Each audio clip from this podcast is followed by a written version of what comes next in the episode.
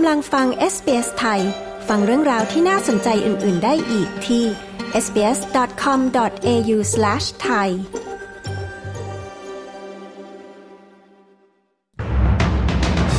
มุขมนตรีควีนสแลนด์เข้มต้องมีบทลงโทษรุนแรง หากพบซูเปอร์มาร์เก็ตโกงราคา งานสำรวจเผยค่าเช่าบ้านในออสเตรเลียเดือนมกราอย่างตึงเครียด พบชานเมือง 12 แห่งมีคะแนนประเมินสูงสุดที่ 100 คะแนน รัฐควีนสแลนด์เตรียมรับมือพายุไซโคลนคาดจะขึ้นฝั่งช่วงสัปดาห์หน้า ติดตามสรุปข่าวรอบวันจาก SBS ไทย ประจำวันที่ 18 มกราคม 2567 กับกระผมวาริศหนูช่วย สตีเฟนไมล์สมุขมนตรีรัฐควีนสแลนด์กล่าวว่าจำเป็นต้องมีบทลงโทษที่รุนแรงกว่านี้สำหรับผู้ค้าปลีกที่ถูกพบว่ามีการโกงราคา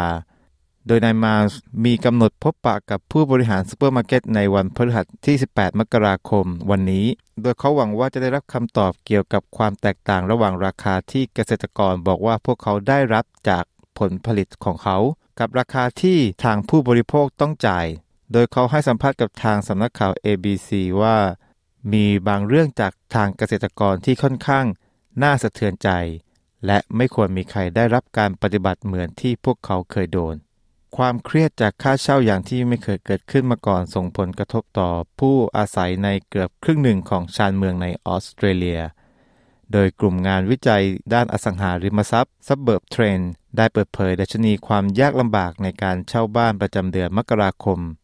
พบว่าชานเมือง 12 แห่งทั่วออสเตรเลียนั้นมีคะแนนสูงสุดที่ 100 คะแนน โดยการสำรวจชิ้นนี้จะพิจารณาจากปัจจัยต่างๆ เช่นการเปลี่ยนแปลงค่าเช่าของย่านชานเมือง ค่าเช่าที่โฆษณาเอาไว้ อัตราบ้านว่าง และการเปลี่ยนแปลงการถือครอง รวมไปถึงความสามารถในการจ่ายค่าเช่า โดยชานเมืองที่ได้รับผลกระทบหนักที่สุดได้แก่ดูเร็กและโลเกนทางตอนกลางของรัฐควีนสแลนด์ และวารินลา กับเซนต์ซูซี่ในรัฐนิวเซาท์เวลส์ ส่วนรัฐควีนสแลนด์และเซาท์ออสเตรเลียกำลังเผชิญกับความยากลำบากในการเช่าในระดับที่สูงที่สุด โดยร้อยละ 58 ของชานเมืองทั้งสองแห่งนั้นมีคะแนนประเมินมากกว่า 75 คะแนน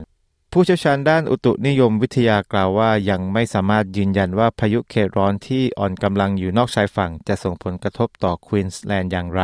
ในขณะที่ทางรัฐได้เตรียมความพร้อม หากมีการพัฒนาเป็นพายุไซโคลนอีกลูก ซึ่งมีแนวโน้มว่าพายุลูกดังกล่าวจะพัฒนากลายเป็นพายุไซโคลนภายในวันจันทร์ที่จะถึงนี้สำนักอุตุนิยมวิทยากล่าวว่ามีความเสี่ยงอย่างมากที่จะส่งผลกระทบต่อชายฝั่งควีนสแลนด์ในช่วงสัปดาห์หน้า ซึ่งอาจจะส่งผลกระทบที่รุนแรงได้ โดยพื้นที่ชายฝั่งตั้งแต่คุกทาวน์จนถึงแมคเคอาจได้รับผลกระทบในช่วงปลายของวันอังคารในสัปดาห์หน้า มิเรียมแบรดเบอรี่นักอุตุนิยมวิทยาอาวุโสกล่าวกับ ABC ว่าพวกเขาสามารถให้ข้อมูลที่อัปเดต และมีรายละเอียดมากขึ้นแก่ชาวควีนสแลนด์ในช่วงสัปดาห์หน้า ขณะที่ทางตอนเหนือสุดของรัฐควีนสแลนด์กำลังเตรียม รับมือกับพายุไซโคลลูกใหม่นี้ โดยที่ยังคงมีฝนตกอยู่ในพื้นที่ที่เคยถูกน้ำท่วมจากไซโคลนแจสเปอร์และทั้งหมดนี้คือสรุปข่าวรอบวันจาก SBS ไทย ประจำวันที่ 18 มกราคม 2567 กับกระผม วาริศนูช่วย